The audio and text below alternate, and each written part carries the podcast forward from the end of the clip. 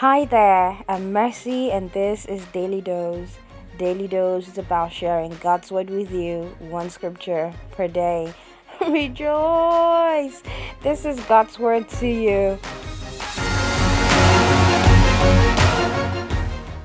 On today's episode, we would be reading from Exodus chapter 35, verse 10, and I will be reading from the Amplified Translation. It says, Let every skilled and talented man among you come and make everything the Lord has commanded. Exodus 35, verse 10. Many believers wonder what role their careers play in kingdom assignment we see through scriptures how the careers of the apostles became platforms for the gospel to thrive. Luke, as a medical practitioner, used his attention to detail to chronicle the events of the book of Luke and the book of Acts.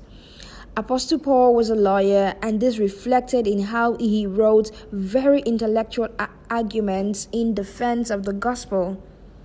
Dear believer, God has needs for the skills that you have. God has needs that only skilled men and women can meet. We can represent God in our circles and cause His light and influence to reign there. We need to have the excellence of Daniel that allows us to walk into certain rooms. And it doesn't just end there. We walk into these rooms and we command authority because we are anointed but also because we know our craft.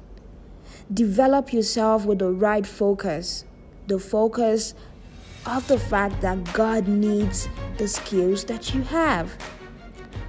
Beyond career influence, God wants us skilled in our ability to communicate the gospel. We see Apostle Paul demonstrate this skill when he was speaking to men in Athens. He used the analogies they knew and were very familiar with to communicate the gospel. We are in this world, but not of this world. However, we need to be aware of the elements in this world to adequately engage the men and women God desires to save. Dear believer, we've got work to do. Your day is blessed and you're highly favored.